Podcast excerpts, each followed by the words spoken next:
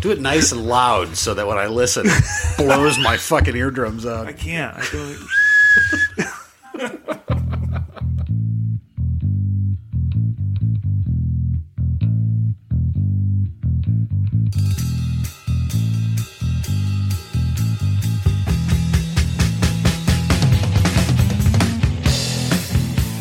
This is the Epic New Podcast Two Idiots and a List, where you're going to get two idiots and a list. And now, coming to you live from Circle Avenue Studios, your hosts, Nick Fasolo and Keurig McMillan. Well, we're still working out the issue with Universal Music, but since we've contested their claim against us and no other episodes have been taken down, we've decided that we're headed back to our original podcast feed. Are you going to drop in the Muse song, which the uprising, right there? Fuck you, Universal. so keep following the new feed at 21 Idiots in a List because they may take us down altogether. Who knows? In which case, 21 Idiots and a List will be our new home. Sorry we're coming at you a little late here. We uh, had some vacation, some illness. Yeah, well, yeah, I had an awful pink eye, like oozing from both eyes. It was terrible. But those of you who know wear contacts know what I'm talking about. You didn't tell me about that before we Eskimo kissed. Before we French kissed. Yeah. oh, by the way, I have a note here. Seasons of Wither by Aerosmith. yes. Killer tune. Killer Yeah, tune. I yeah. actually really liked it. I told you, man. I had never heard it before. That is absolutely an early 90s alt grunge sound. yeah. You know? Yeah. You definitely could see Mother Love Bone or Heedley. See, I'm still trying to track that down. Yeah, Blind Melon could have done it. Yeah. Mad Season could have done it. It- It's a good tune, man. It's not bad for Aerosmith. All right, let's leave those boys alone. Yeah, we we They have, they have, they have a tour to, to catch up with. we've abused them enough. All right, coming up. Foo Fighters!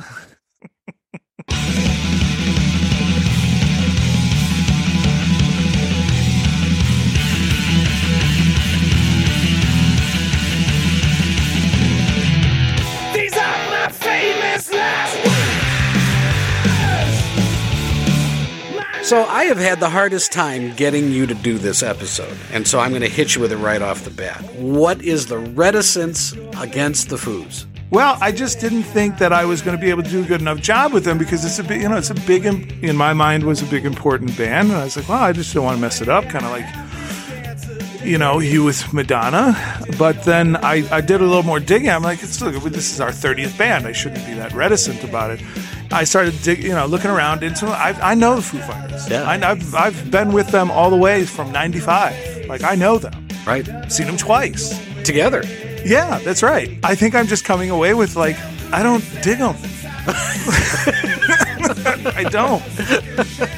I will preface this entire hour or so with this statement of what I tr- I feel to believe a fact.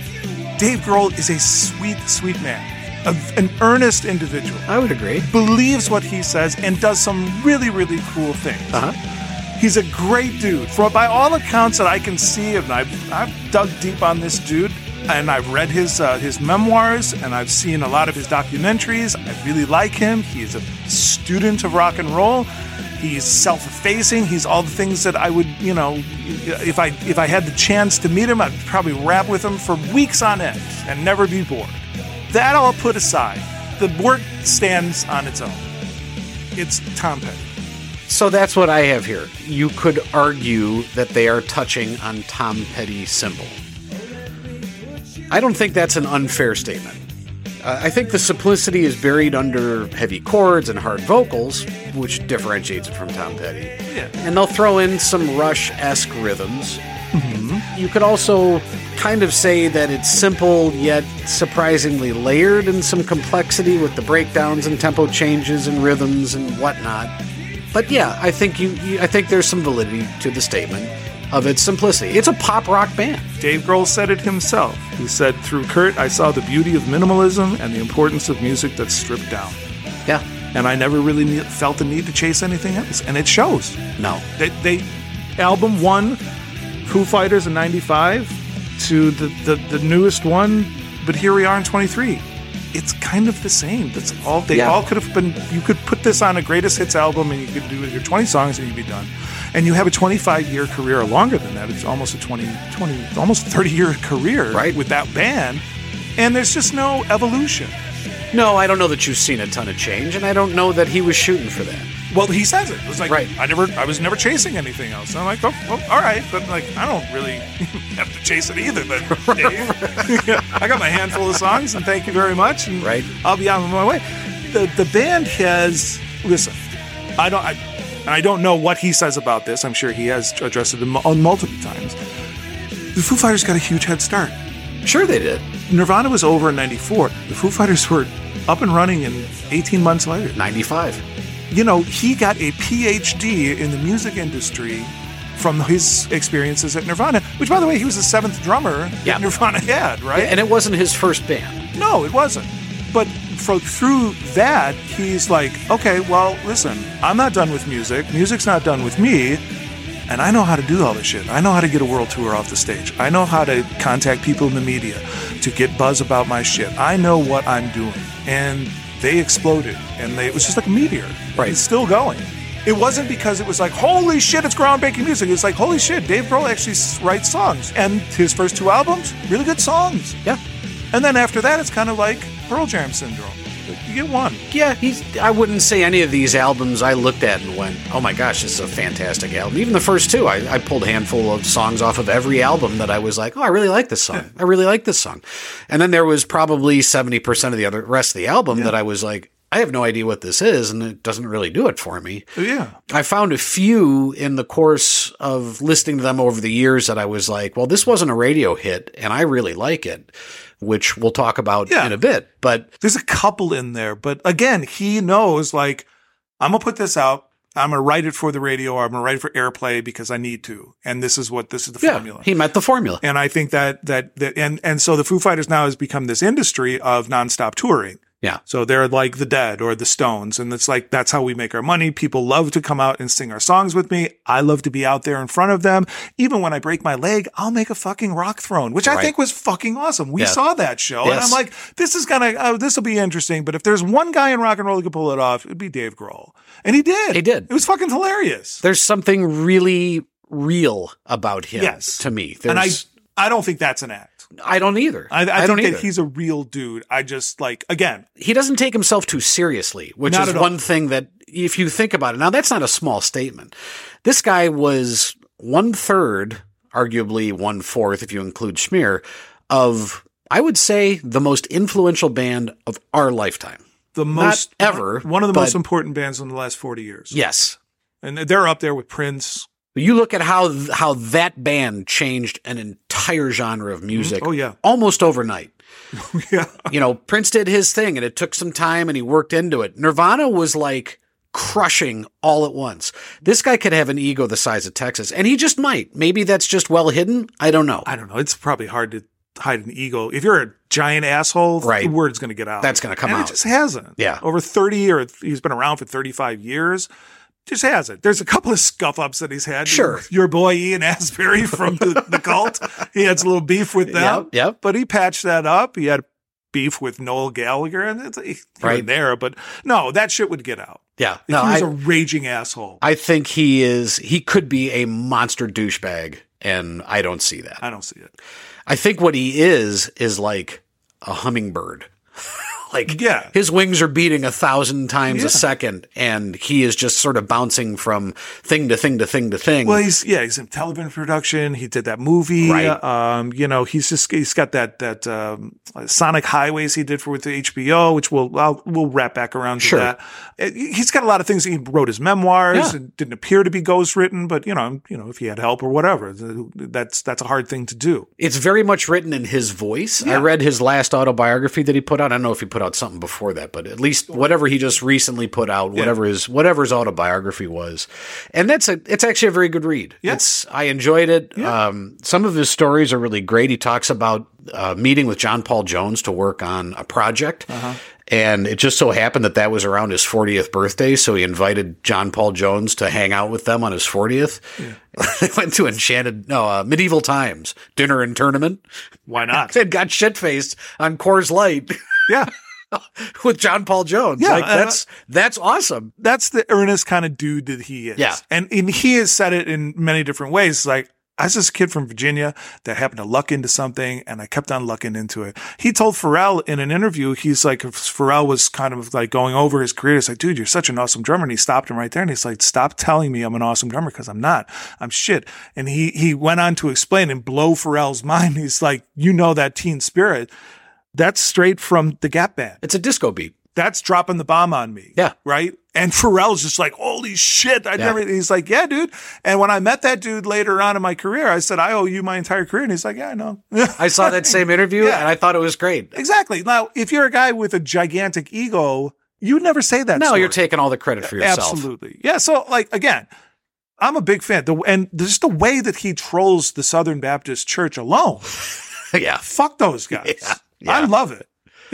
that, that's so awesome. Like, Right. where are they? They're here. All right. Get a flatbed. We're going to put the whole band on and we're just going to blow their speakers. out. It's great. Like, that's good stuff. Yeah, when I when I think about his that analogy I gave of the hummingbird, I did find a site that had and it was called like, I don't know, Foo Fighter retrospective or Foo Fighter something. I don't think it was an official Foos site, but they had apparently gotten a hold of him and asked him to comment on just about every song on every album. Now, you ask an artist to do that, and eventually he's going to get tired. But he said on probably at least five or six that I saw, I think it's the best song I've ever written. Now, I don't know if that's just tongue in cheek, like I have to say something because you're asking me for a comment on my on every song on every album, or if that's just him going, you know, like a hummingbird. Ooh, yeah, this oh, this was fantastic. Yeah. Bzz, Ooh, oh, that was fantastic. Yeah, for sure. You know, I, I can, I can definitely, I can definitely see that too. Yeah. I mean, these are creations of his own mind. And uh, like, you know, well, I think everything that he does or everything the band does is probably a, you know, he says it's a collaboration, but He's not the sole songwriter. No, I think he spreads that around Yeah. to keep the boys happy, but like, you know, I think he's the most of the the collaboration through there. I mean, Oh, I would imagine he's got his finger on the pulse of everything and and probably artistic control over everything. and the problem for him I see is like, well, not the problem is like his challenge is that the rest of that band, save for Taylor Hawkins, are zero personalities. Yeah, there's not a whole lot there. I mean, Pat Smear is he that's why he left. He didn't want fame. And he came back because he liked the money. Well, he also he also didn't want to tour, you know. Right. And he doesn't want to tour that like that. And, and, you know, that bassist and like, they're just kind of like wallpaper. And he's got to carry the load for entertaining 60,000 people a night. Right. And he does well. Now, don't discount their musical talents because I think both the bass player and the guitarist are pretty good.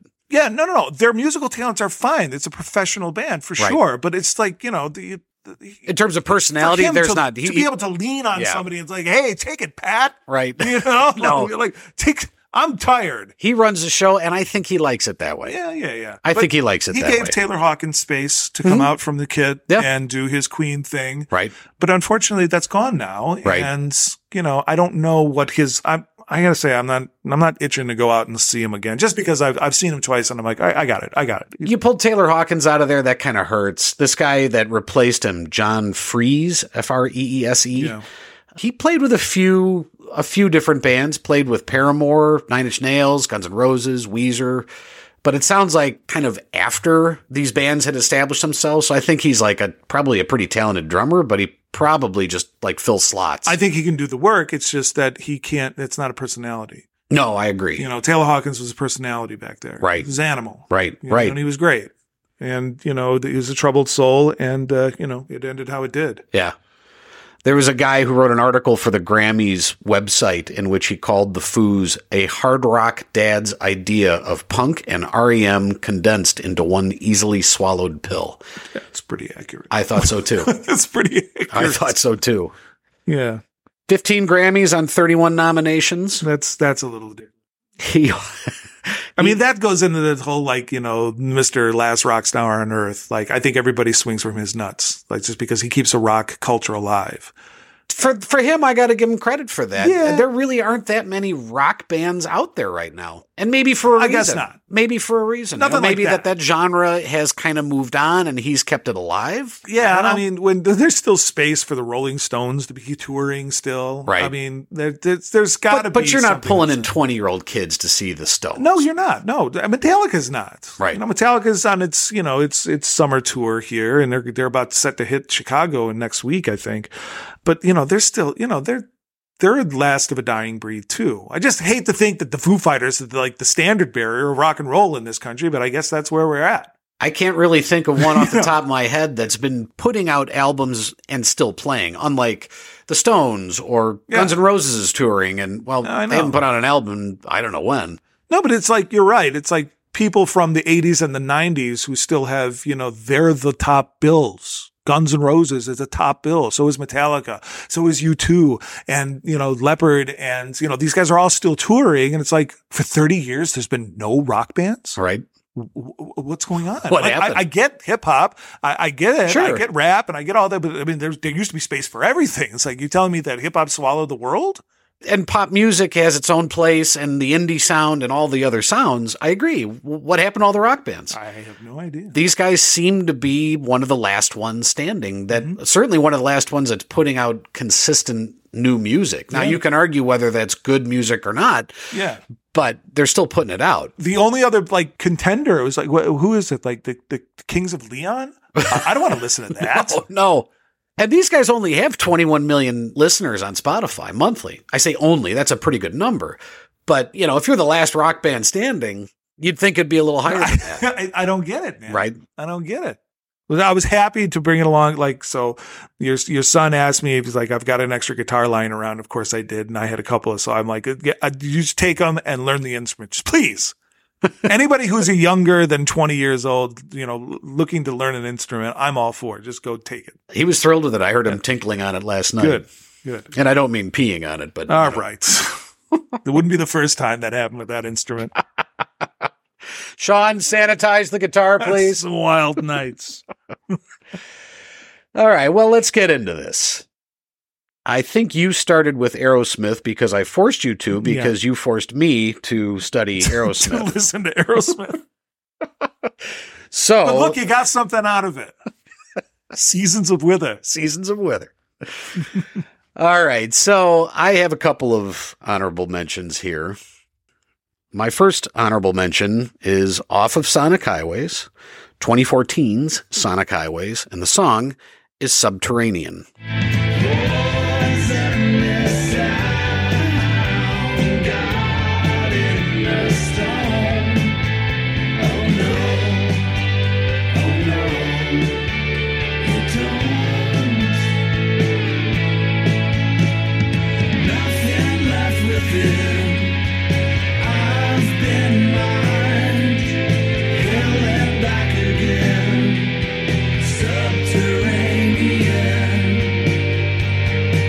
So every song on this album was recorded in a different city that meant something to the band. Uh, he recorded in Washington, D.C., which is his hometown. He recorded in Chicago, which is where his cousin lived, and the first time he saw live punk music at the Cubby Bear. And this was the song that they recorded in Seattle. And Taylor Hawkins said that the song is dark and it's sad and it's about the end of something and it has that kind of feel without being overly sappy. And this is something that I do give Grohl credit for, that he doesn't dwell on the Cobain situation because he certainly could have.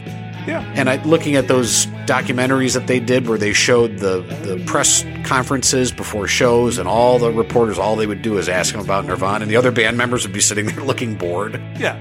I get why he wouldn't want to embrace it for a couple of reasons, not just because it's morose, Well, it's deeply painful. painful, one. right? Know, yeah, he was two, friends with Cobain. He lived with him, and because Life moves on. yeah, we got to we got to keep going. Life moves on. Did he trade on it? I don't. It doesn't seem that way. It was just like this was the next logical step for him going forward. I don't think he needed to trade man. on it. I think I think the trade was already there without him necessarily, you know, using it as a means of promoting. Right?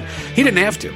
Oh, exactly. It was he was he was the coin of the realm already. Right. Like he had that cachet going into it, and like when they finally they, they finally probably came to him, it's like, listen, we know that you have songs, we'll put them down, and let's see what we got here. And it's like, shit, we can make something out of this, and they did. And they, you know, we'll put a band around you because he recorded everything on the fucking album. Right. one, you know.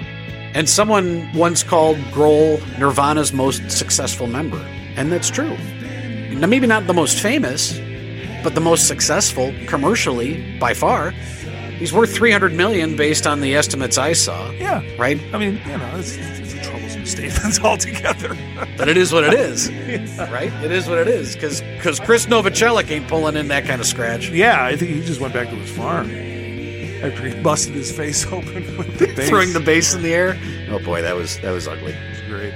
All right, for my second honorable mention, I'm going to 2017's Concrete and Gold, and the song is Sunday Rain.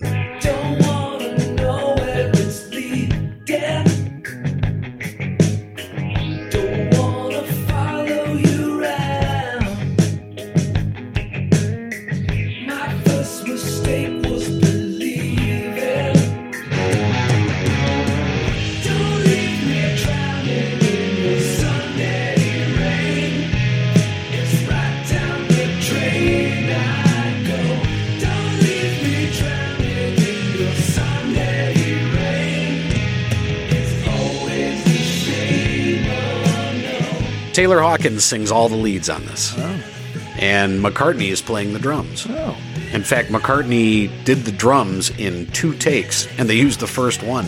And in 2017, he was 75. That's pretty good, especially since he was a bass player for the Beatles. Yeah, well- he's playing the drums. He also had Ringo in the band. Yeah. Probably had to fill in a couple of times. Yeah, Hawkins wrote the lyrics, Grohl wrote the music. Uh, it's a really easy groove. Uh, Hawkins' vocals are, are really good. In fact, if you've seen that footage of them playing live at Wembley, they bring out John Paul Jones to play bass. Yes. And they play, I think it was rock and roll. Grohl goes on the kit, and Hawkins goes on mic and sings it. Hawkins had a great voice. I really great. liked it. Yeah, when he did his Queen retrospective melody in the uh, uh, during the his part of the show, it was great. Yeah. It was great. Real, really talented dude. All right, what you got for an honorable mention? Well, I'm going to go back to the Sonic Highways album. Um, I watched that whole show. I liked it. It was kind of like, you know, thank God Foo Fighters are here to save the world, you know, save save rock and roll for the world. it was a little grandiose for my standards or my tastes. Like I, I watched, I think, an episode and I went, eh, It's a, a lot of it's a a lot of Foo Fighters in there. a lot of foo, a lot of that was a little self-inflating for me, which I don't often get from the foos, but that one was. Yeah, I mean, listen, yeah, it, it was. It was his show. He produced it. He directed it, I think, and he could do whatever the fuck he wants with it. For me, it would have been more like just like, here's the story. Now, here's the, here's my connection to this city or town or whatever. And I'm going to get out of the way and let Buddy Guy tell you about music in Chicago, Right. which, you know, he did a little bit. But, you know, they brought Rick Nielsen in for this song too, which I'm a big fan of. The Something from Nothing.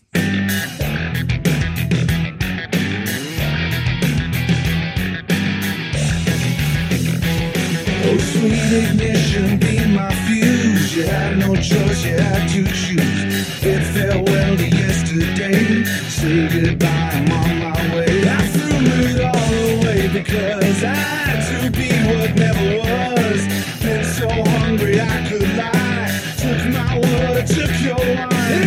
I like the lyrics, kind of tells the story of, you know, Chicago, kind of infused Buddy Guy's kind of legend in there. And uh, I like it. It's a good, good hooky kind of uh, song. It's got a nice turnaround in the chorus. And yeah, it's, it's good enough for an honorable mention. I agree. I think that song is a lot of fun. It's a lot of fun to hear live. Yeah. And if yeah, you if you look at the songs that I'm guessing we're going to end up with on both of our lists, Yeah. you could probably say that about many of them. yes. because this is a fun band to see live. A lot of energy. It's not the Muse show where there's a bunch of distractions. It's a little more pure from the standpoint that you're just watching the band, and unfortunately, you were just watching Grohl and Hawkins for the most part. Yes. So now you can only watch Grohl. Yeah. But that song, great crunchy song. Yeah. The guitar textures are cool. Like I, I like that song. Mm-hmm. right, my number five. I'm going with Everlong.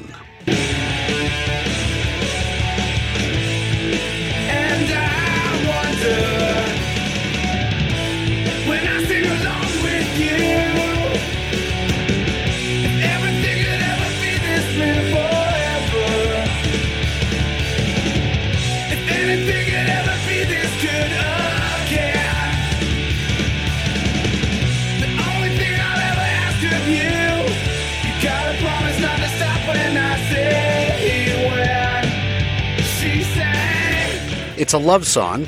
Some say it's about his ex wife, Jennifer Youngblood, and others say it's about Louise Post, the front woman from Veruca Salt, who he dated after his divorce. If you listen to what Hawkins is doing on the hi hat, mm-hmm. it just doesn't stop while he's dropping in snare hits. And the drum fills going into the pre chorus and the chorus aren't easy. Like, he, that guy was something else. And I think this song is one of the highlights of his career with this band in terms of how how intricate it is, how difficult the the love skill level is to do what he's doing. Mm-hmm. The video is great. It's you know a typical self-effacing Foos video. And I laughed out loud when Dave Grohl hits Pat Smear with his giant hand. He basically just slaps him away. They were good for that. I mean, they did embrace kind of fun videos. Yeah. Um, I think they're the last band to really do that. Self-effacing. Yeah, they right. were just, you know, they, they didn't take themselves too serious. no, no, and that's you know that's that's what makes the Foo Fighters kind of like easy going down. Right. You know, they're they're you, you can tell they're just they're it's a big family and they like to be you know on the road together and again they have a set list of 25 songs that everybody knows and it's like yeah I'll Yeah. see them. That's fun. That seems like a fun night out. A couple hours out and you're good to go, Yeah, right? right. You don't need to play the B-side shit. We don't really need it. Yeah, I mean, Everlong is one of those, you know, those, those that specifically that song is like everybody knows that song, Right. And it's you know it's it's well placed five on your list because it's like Yeah. I mean, I had to mention it because I love those drums. I love that aspect of the song. for as simple as that song is, Yeah. it's, it's a lot of skill going. into it. right, right. All right, what's your number five? So my number five is "Learn to Fly." It is from the Nothing Left to Lose 1999 album.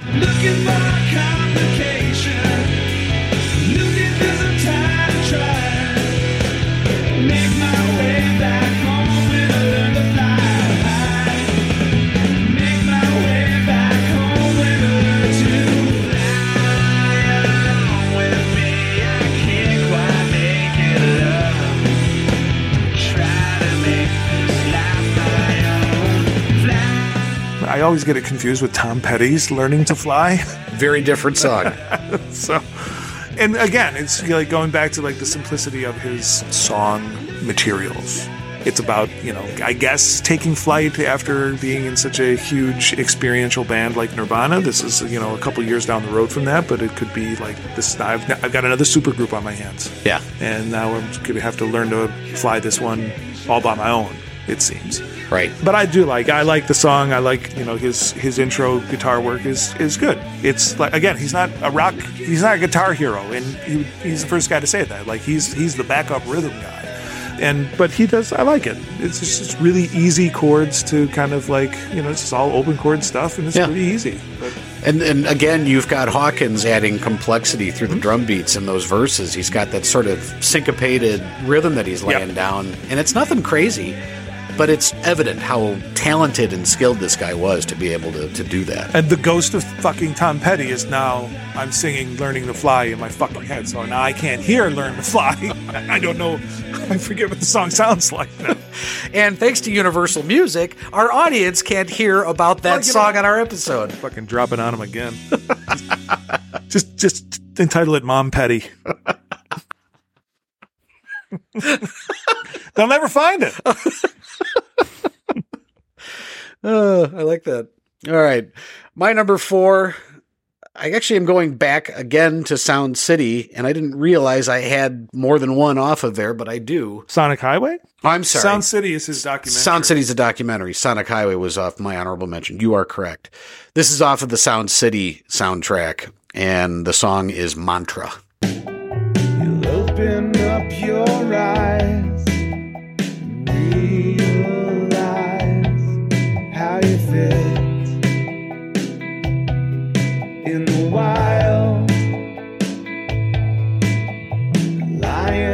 Is a lion, no apologies, and is a. He did this with Josh Homme from Queens of the Stone Age and Trent Reznor from Nine Inch Nails. This song builds slowly throughout with a guitar getting louder and louder in the background, and I, I just like the way it feels as it builds up. But Spotify had recommended this to me at one point.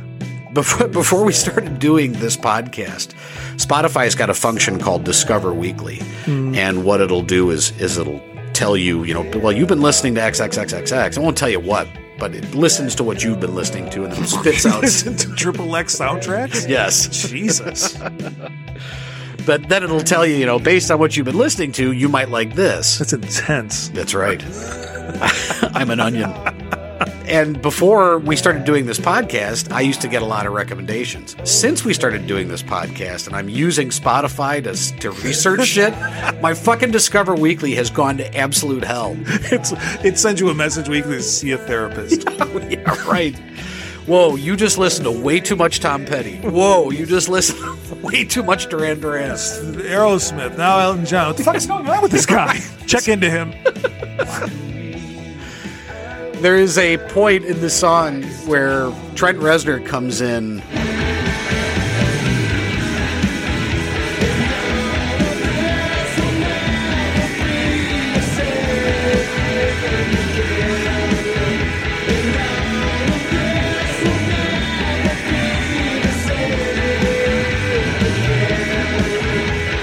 Leaves a big thumbprint on this throughout with uh, a bass line. Yeah, well, you wouldn't expect Trent Reznor to like Yeah, right. Just be subtle. Yeah. Towards the end, he comes in with backing vocals that add that Nine Inch Nails sound. It's not super forward, but it's it's kind of subtle and it's there. When I heard it, and I'm like, oh yeah, there he is. Yeah.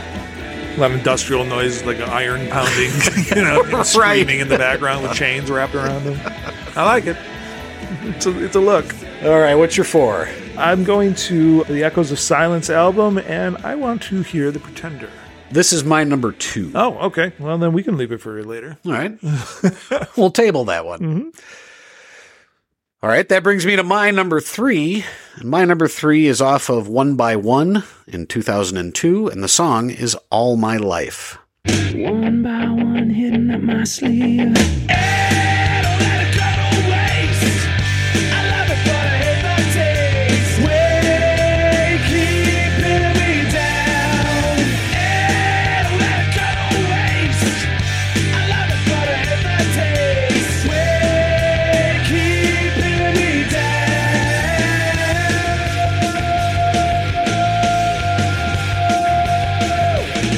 This is my son's favorite song, by the way, oh, Shani. really? I, I missed you on the Muse episode. I planned ahead this time, and I asked you for it. I used to jog. You know, I used to run, I don't know, three times a week. Nothing terribly crazy, a couple, three miles. I had a playlist, and this one was one that I really liked to run to. So when we heard him live, I kind of felt the urge to get up and start running around. Just run around Wrigley Field. running around. In their documentary, they said this was the song that would bring every show back to center if the concert wasn't going well for them. I thought, thought that was kind of cool.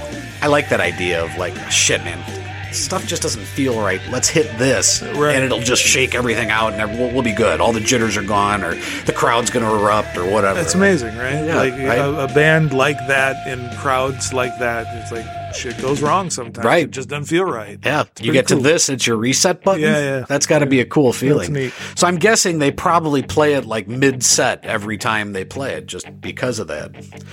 Uh, this is one of their Grammys. I think it's probably their heaviest song. It's got a uh, got a little odd story behind it. I don't know if you know the story behind this. Someone asked him what it was about, and he said, "Well, that that song is a little dirty." Apparently, Dave really is fond of uh, performing oral sex on women. All right. Hey, don't let it go to waste. I love it, but I hate the taste. uh, you know, Well, it's it's not uh, lingerie second floor. it's Dave enjoys yodeling into the canyon. Good on you. I don't think the whole song is about that because the, as I read the lyrics, that was there was a couple of references down on his knees, blah blah blah. but uh, yeah, it wasn't Aerosmith filth, which I was happy to see. That's my type of filth. like blue collar filth, you know? you don't like the subtle shit. All right, what's your number three? So number number three is uh, off. I think their best album, "The Color and the Shape." That's their second album, '97. That's really where a lot of their their hits come from, and then their I think their best songs. And I really like "Monkey Wrench."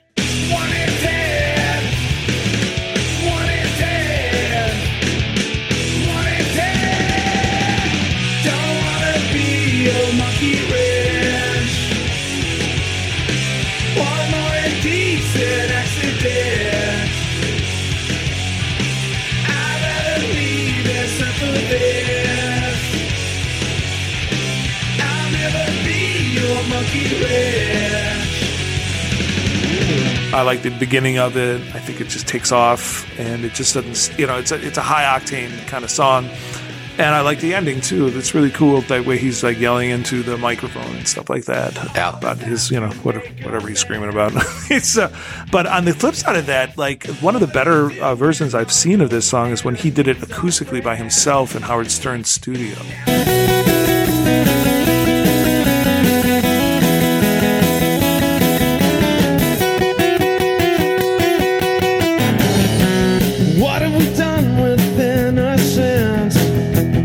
So either version I'll take, but the studio version is really awesome. I really like his his breakdown at the end is really cool. One of the things I like about this song a lot is the pauses that they Yeah. put into it. Yeah. Like they just come to that dead stop and then kick it back in again. Yeah, yeah, yeah. It's a it's a cool song to play, you know, because of those things and those you know techniques that they use in the song in the song. Right. I, I like it. It's Yeah. cool. Okay, that brings us to our fantasy concert lineup. Right. Why don't you go first? I've got first. I've got kind of a thing here. You got a thing? I got a thing. I mean, it's not a huge thing, but I got a couple of couple of nuggets. I love it when you theme your your uh, your line. it is themed. Yes, good, it is good. themed. All right, so when I was putting this th- together, I was like, well, I don't know what to do with, with these guys here. So I, I was always when I'm when I was doing this this research, I was like, I'm reminded of of uh, uh, something that Eddie Vedder said in an interview. And it was later on in his career, and he he was asked to reconcile his the band's popularity, and he's like, you know, for the life of me, I can't understand why Pearl Jam made it so big. He's like, for every one of the Pearl Jams that made it out of Seattle, there were seven working bands that I knew of for sure that were way better than us, and they just never got their shot. Never got their shot. And that kind of like wraps me back around to the Foo Fighters. It's like the Foo Fighters made it because they got their shot, because Grohl put in the time in Nirvana. And like, like again, he had that infrastructure already kind of built in and, and he had the talent and the songs to write a new album and get another band together. But I'm thinking about the, the bands during that time period that I think are good enough that never really got their shot, should have had bigger careers. Okay. So I'm going to go first with Eve Six.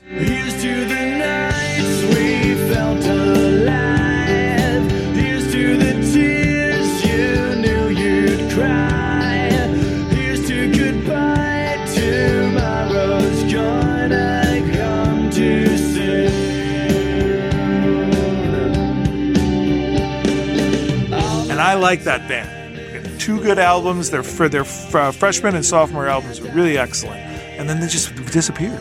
I'm trying to recall what they sang. There's a lot of good songs there. I mean, there just there's one hit. Uh, Here's to the night, and then uh, this is a band that got its shot, but kind of like petered out. But I would like I thought that every song I ever heard from them from their albums for the radios was a little bit different. So like looking at that evolution of musicianship, where it's like kind of from the Foo Fighters, kind of lacking a little bit, and that band is Everclear.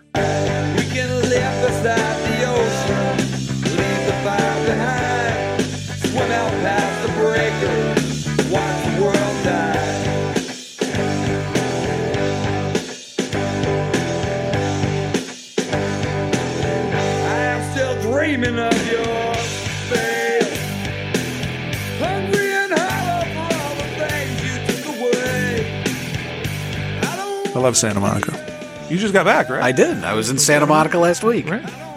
So that's my that's my lineup. Okay. For my Foo Fighters festival, we're going to have three bands, including the well, on top of the Foo Fighters, and we're going to start. I had talked about the John Paul Jones story. We're going to start with them Crooked Vultures.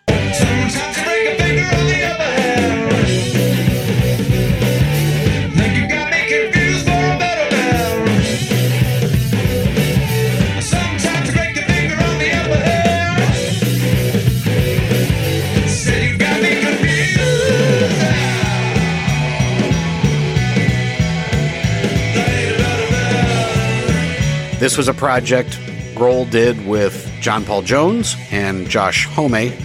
Is, or is it Homme? H O M M E. We'll call him. We'll call wasn't him prepared for a quiz.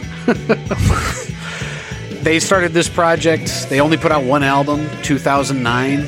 Won a Grammy. It was good. It's a good album. It's worth listening to. Right. And since Josh Homme was part of Them Crooked Vultures, we're also going to see the Queens of the Stone Age. We've got something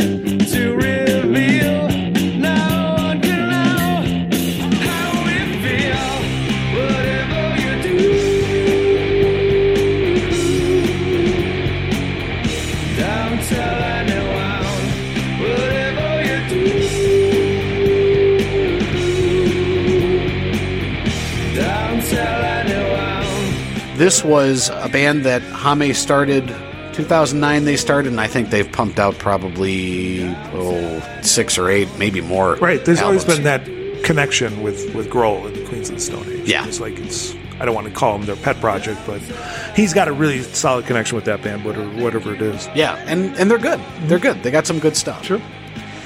And then we're going to roll out with the Eagles of Death Metal. Right on.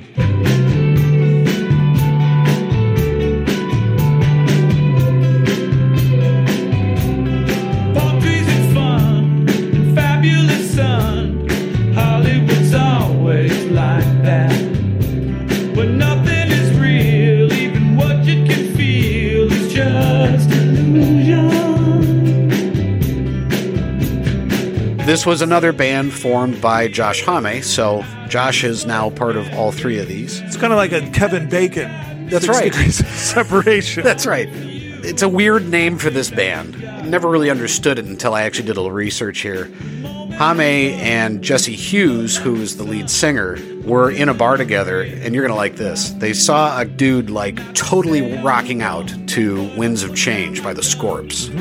How could you not? How could you not? Well, they asked him, like, dude, why are you rocking so hard? And the guy said that it was death metal. And Hame responded with, dude, this is the Eagles of death metal. I love it. And the name was born. It's great. Great. The reason that I know of this band is quite unfortunate. This was the band who was playing in the Bataclan Theater in the 2015 terrorist attacks in Paris. They are not a death metal band. Right. It's just the name of the band. Yeah. There is an HBO doc where they interview the Eagles of death metal. It's haunting, but it's really, really worth seeing. So that is my fantasy concert lineup. All right, Josh Homme Josh Helme getting his due. getting his time in the light. Pod. Okay, that brings us to my number two. Shouldn't it be Eagles of death metal, though? I mean, to be truly. It may be Eagles of death metal. I might have just added the the. Oh, we're Actually, I think it is Eagles of death metal. Yes. So. that brings us to my number two. You already named it, and it is The Pretender.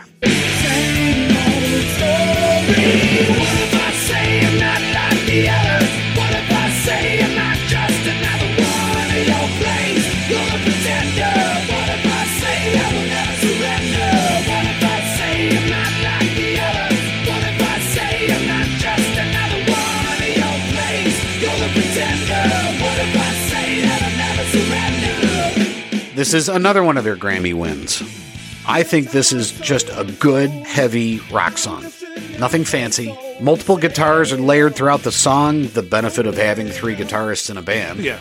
In their doc, they talk about the fact that they tour endlessly, and at that point, they run a series of clips of them playing this song in cities around the world. And you realize just how fucking much these guys have traveled. You know, it's like Australia, the Netherlands, Peru, all over the place. And they just pop clip after clip after clip with the city name and where they were playing. And you were like, I could see where that would grind after a while Fuck yeah. and that's that's why Pat Smear left. Grohl alluded that the song is about political unrest and unsatisfaction. The line "Keep you in the dark," you know they all pretend. What if I say I'm not like the others? It kind of ties in with that. And that's another interesting thing about Grohl. He doesn't really explain his songs in all that much depth. And he may not really know, right? He may have just kind of started writing some poetry based on a abstract thought and it created a song. I don't know. Yeah. again, there's there's certain bands that will do that. Pink Floyd comes to mind, where it kind of you know it enriches the song a little bit more. But then there are other bands like REM that we've we discovered like the lyrics don't really mean much at all anyhow, and Right. it doesn't.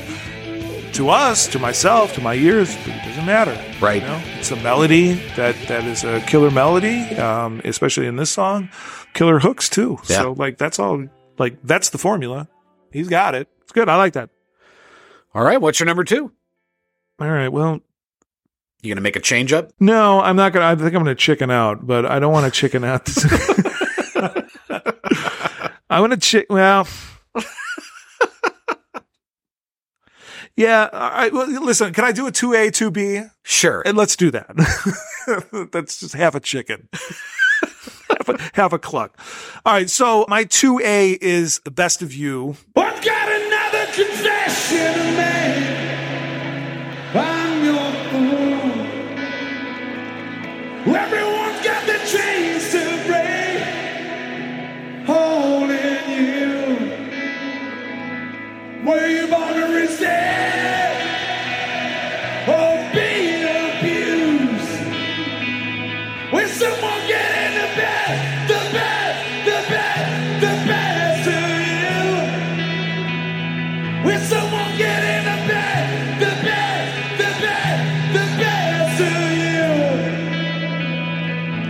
I think it just blew my mind when I saw them perform it at Wembley. When they brought out Paul John Paul Jones for that, that Right, set. that was Wembley, I was on- believe. yeah, killer. Killer Great song. live. The, the live version too. Yeah. it's just you know with the whole crowd singing it back to him. It's like what a what a rush that must be. And it's a great song. It's I, I love it. that scene of them playing at Wembley. This is because I've seen that Wasting Light documentary a number of times. Yeah. I, it was on our DVR at one point, and then whenever somebody else came over that I knew liked music, Yeah, it's yeah. a really good documentary to sure. watch, even if you're not a Foo Fighters fan. Yeah. So I would show it to him. So my wife would end up walking through, inevitably, while I was showing it again to somebody else. Just So she's seen like bits weekly screenings. yeah, right. But there's a scene where, where in that song when they're playing it, where they're they're showing Grohl, and Hawkins is in the background, and they kind of switch the focus of the camera, and Hawkins has this look on his face like he has no fucking idea where he is. Yeah, no, he's just like in in in in, in awe, Yeah. right? They sold this place out that said they couldn't do it. They sold it out, I think, three nights in a row. Yeah. it's like ninety thousand people. It's huge. right? I've been there. It's fucking giant. It's- and the- and and he, I think he's just looking out on the crowd. He's like, oh my god. Yeah. And they're all just like chanting like it's an American band, Yeah. right? You know they'll do that for Oasis, maybe, you know, but like they're not doing that for American bands. Yeah. that, yeah, it's cool, and that that concert footage in, in particular is, is really cool. This also made my son's top five list. Yeah. Best of you. Yeah, that's a great song. My 2B, which was actually going to be my number one, but I chickened out, is their, uh, they remade uh, one of my favorite songs of all time. I know where you're going. I, I think it was a B side. It didn't even show up. Like, it showed up later on a remastering of The Color and the Shape, But it was initially it was like a B side or something like that. You couldn't find it. And then one kid that I used to work with at the paint store was a super Foo Fighters fan, and he played it on the CD player one day. I'm like, stop right the fuck there. What are you talking about? Where did this come from? Where did where did Foo Fighters get the balls to redo Baker Street?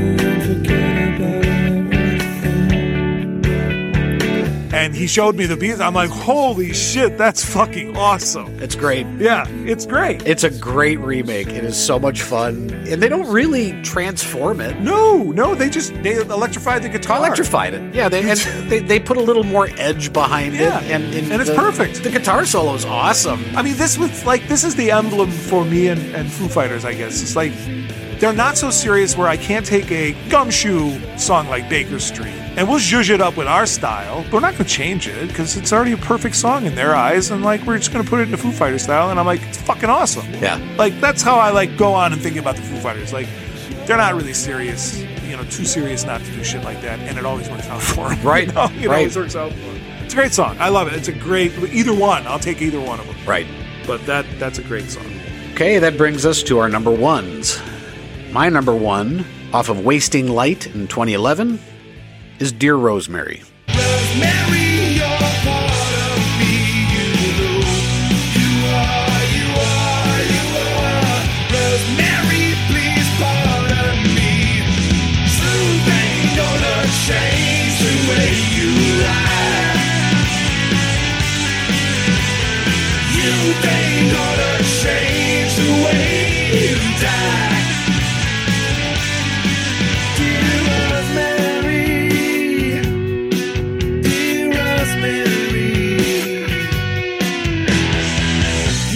There is a lot of Butch Vig sound in this song.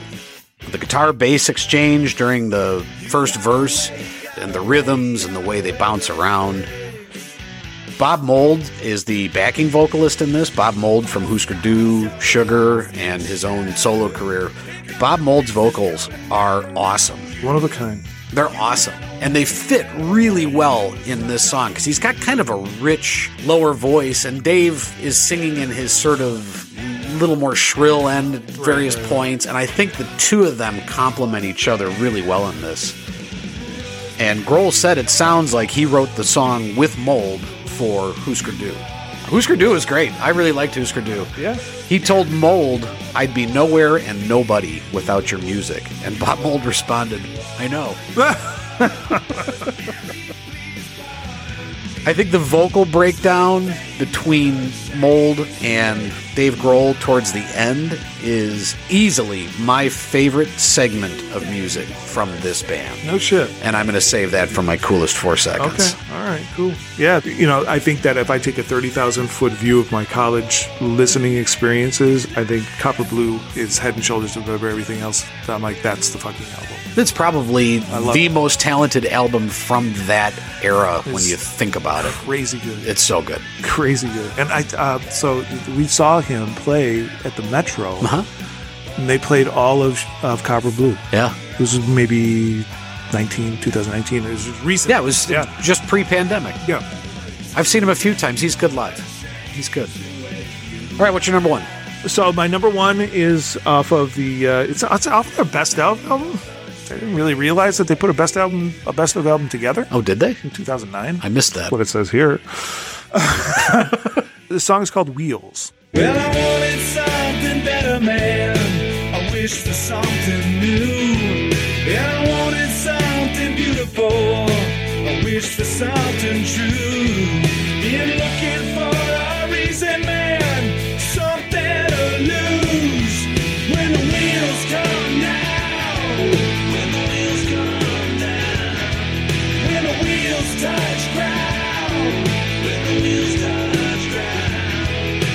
pretty much about family and you know being away from your family and coming back uh-huh. and you know the devotion that he has towards his family. It's really like kind of heartfelt. It's an authentic song for sure. Sure. you know it comes from his you know experiences being on the road all of his fucking life. Yeah. you know right? Yeah. when the wheels touch down it's like you know finally i know that i'm i'm home also i'm fucking i'm not a great airline traveler guy. So it always makes me a little nervous. So i i kind of like this is a song that kind of like when the wheels touch down i'm, I'm good that's kind of the way i travel He's made comments, and it might have been in that documentary where they said, We're not going to tour anymore in extended periods where we're on the road for months and months and months on end. yeah We're going to be out of the house or be gone from the house for two or three weeks, and then we're going to come home for a week. And then when we do the international tours where that becomes economically unfeasible, we're going to do it over the summer so that the spouses and the children Right. can come with. I gave them a lot of credit for that. I thought that was pretty cool. Yeah, and the big bands, they all do that now. Yeah, now they e- do. Even yeah, I mean, even Metallica's new show. Like I was watching, uh, there was a launch party at, on Apple TV, and Zane Lowe, I think, was interviewing Lars, and he's like, "We just took a lot of our hints from like U2, and it's like, why grind? Like I'm Sure. gonna go, I'll play this, you know, Munich." And then I'm flying back to fucking LA. Right. And I'm going to hang out for two weeks. And then you, oh, we got a date in Barcelona. Okay, I'll come out for that. It's like, I just fly in for the dates and then fly the Just fuck out come right back out. because they have that ecosystem of people that put that show on. Yeah. you know, and what it takes to put that show on. They just have to show up for the two hours, Right. They or shout, you know sound check. They don't even really have to show up at the sound check anymore, I guess. But anyhow, yeah, it's um, that's my favorite song of theirs. That's cool. It's a cool song.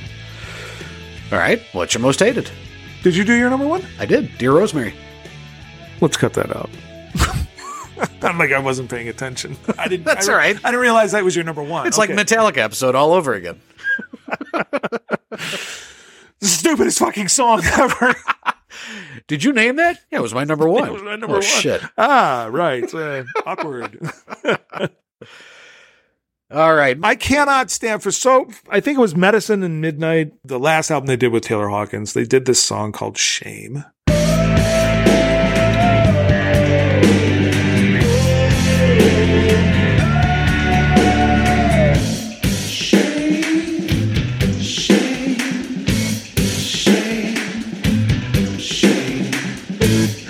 And of course, they're doing this like promo tour on like all the late nights. And anytime they showed up somewhere, they'd do like, "Hey, we're gonna play a Foo Fighters song," you know, after the commercial break. And then they always start out with that fucking song "Shame," and it sucked. It was awful. I don't know the song. Oh, it's terrible. It's it's, it's terrible. You can only play like five seconds of it because your ears start to bleed. It's just so dumb. Like, and, I, and I'm like, I, Dave, you have to know that this is not a good song. It's like, where's Monkey Wrench, motherfucker? you know, it's like, but he he was dedicated to it, man, for like a year and a half. That's all he would play. It's like shame. Oh, terrible. I did. I just, pass. So I had one that was actually quite popular, but it just bugged the shit out of me, and it was Big Me. Yeah, Oh yeah, yeah, yeah. Beg me to talk about it. I could stand to prove if we can get around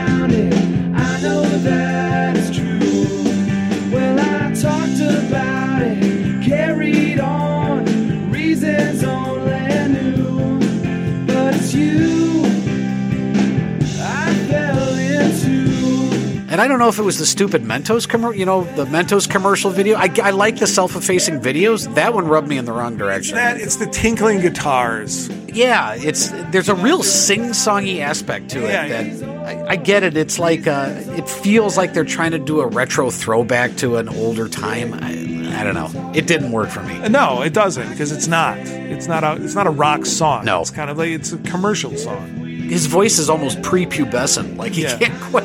It's not edgy. It's not melodic, and he can do both of those. That one he never really found it. I don't really think that that was his first album, right? And I, don't I think so. I don't think he found that edgy hard rock voice till the second second album. But yeah, no, I don't. I didn't like it. And and and again, like my hero might be a good song.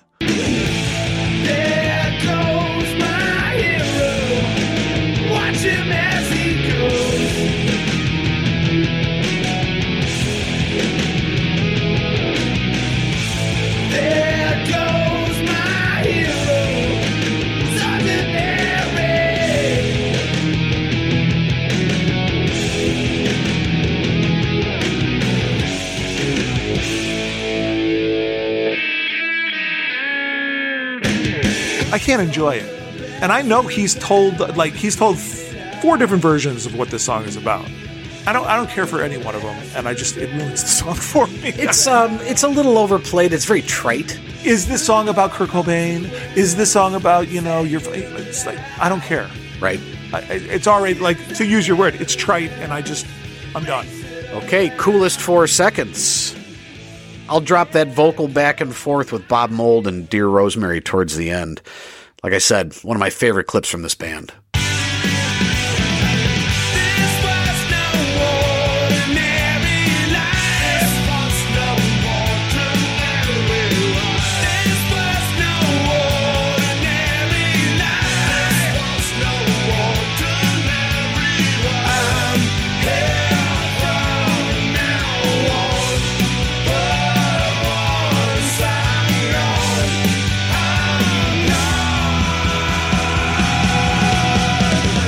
Yeah, I like Walking After You, the, the acoustic joint that they did in 90, uh, off the color and the shape.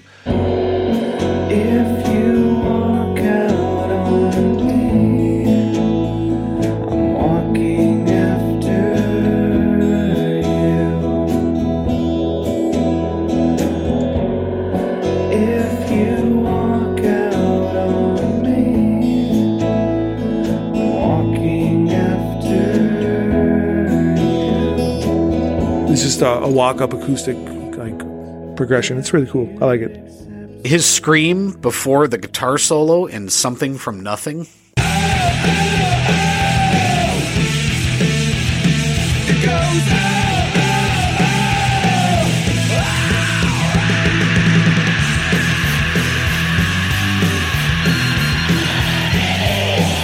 That is unreal. I would cough for a week if I did that. Oh yeah.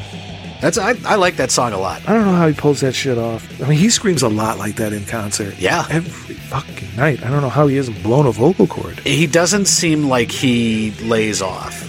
Uh, he really does, you know, give it a what seems to be his all. And I, I agree. You would drink like a gallon of honey afterwards to try, try to soothe your throat. I like the uh, the intro to Gimme Stitches.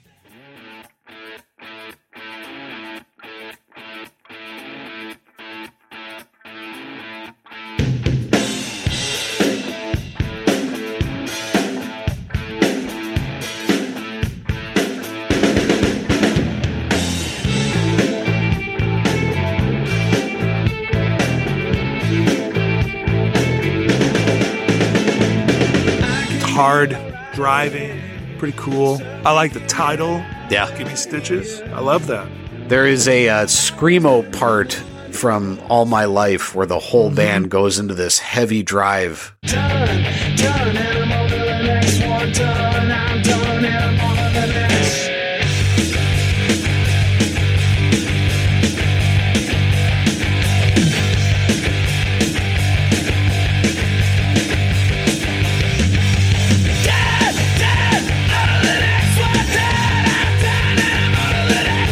They just keep repeating the these heavy chords that I don't know. I just always loved that part where it was just chunking, and then goes into the classic Dave Grohl vocals. Yeah.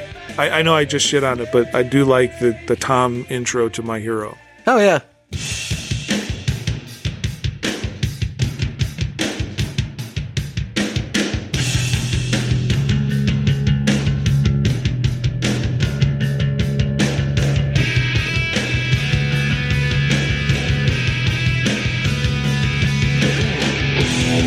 It's it's a cool way to start off a sh- uh, song. Yeah. It's good, and, and then his whiny guitar. It's pretty cool. Right. Like like good dissonance there.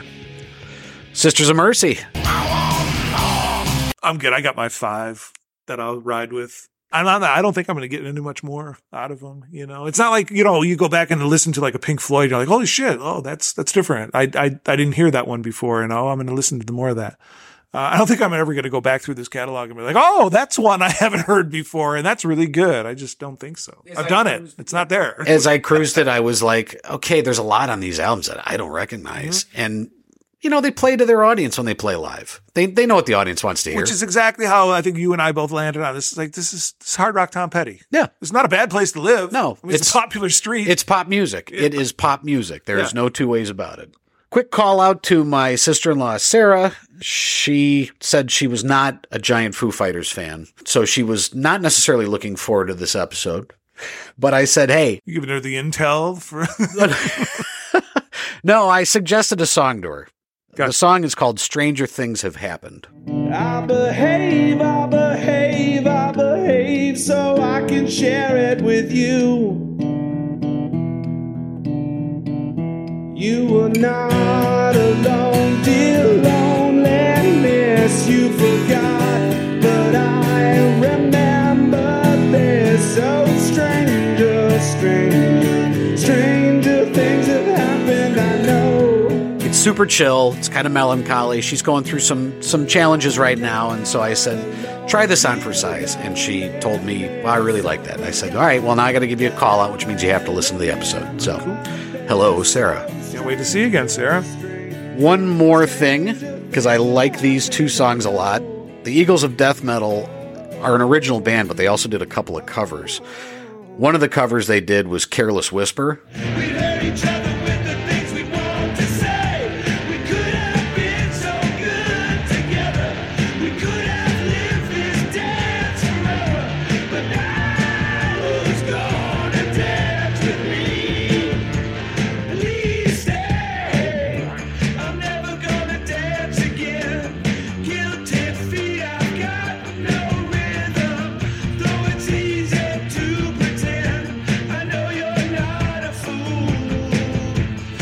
They do it really they do it really well. They they modify it a little bit. One of the others is "Save a Prayer" by Duran Duran.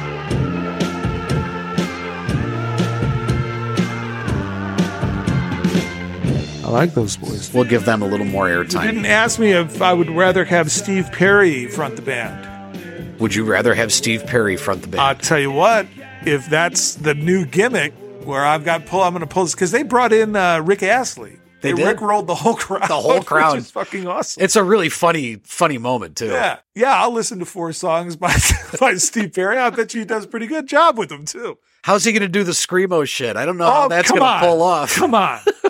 You're talking about these. scre- This is the the first kid that was pulling that shit on the playground. I think Steve Perry could pull it off. Well, I think we've asked the question if you'd see them when they came around again, and I'm with you. I think I'm good. Now, my kids are both fans of the band, and if they really wanted to see the Foos, I would be part of that and take them to go see them. But if it was just, you know, you and I going, hey, so it's such and such is in town, I don't know if it would be the Foos. Speaking of which, so the Hard Rock opened up its casino in uh, I don't know Indiana, some fucking burned out coal city in Indiana. They have, of course, the Hard Rock Pavilion, whatever they they bring in lights. Do you know who's playing there in August, my friend? I do not. Extreme Oh my gosh. is playing with Living Colour. Oh, I'd go to see Living Colour. Yeah, yes, yes, you would. I don't know if I could stomach a whole set of Gary Cherone. be out there, you know, playing slots. How Gary Cherone is like, uh, yeah, that the didn't work out, so I'm back. Here I am. You know, yeah. Can I come back, fellas? what a dick. That's a grave I'll happily dance on. All right, what is your MVP here? Oh yeah, oh, well, it's, got. I mean, it's got to be Grohl, but I mean, like, can, we get a little bit more provocative than just Dave Grohl as being the MVP? Who do you have for yours? I have Cobain's mental illness. Okay. I, I was leaning that way. That doesn't happen. You don't have Foo Fighters. Yeah, yeah. It's not not a happy this- thing, but you know, without that, this doesn't happen. It, it is a sliding doors moment yep. in uh, rock history. But you're right. What are your rankings? Skill. I mean, we're at like a two and a half, middle of the road. Really? Yeah. That bass player, not flashy, but he's a fucking metronome and he's quick. Okay. you had Hawkins, who was one of the best drummers in the world. I mean, okay, go ahead. You uh, you disagree with my two and a half, obviously. Where do you have him at? I got him at a three eight. Okay. All right. I got him in a three. is 3.8. a wide change over there. Yeah, yeah, I mean, I, so the rhythm section has always escaped me. You know that. fair enough. Catalog, I gave him a two and a half. It's a two for me. It's a two. Yeah. Yeah. Image, I gave him a three three. They they're a cool rock band, but it's really just Hawkins and Grohl. It's an above average image. I'll give him a three for the image. It's above Right. average. It's not great. All right, that wraps another episode. Appreciate you listening to us. Like I said, please follow us on both feeds. Who knows what'll happen? Yeah, we'll this get this straightened out. this Columbia thing might have taken a little wind out of our sails, but we're we're pushing through. They haven't responded, so I don't know. I don't think they really give a shit what we what we have to say. Just rename this fucking rename it Mom Petty. Oh, I'm I'm not messing with that. I'm I, I don't need to have lawyers show up on my door. Let's. Thanks for listening. We'll talk to you soon.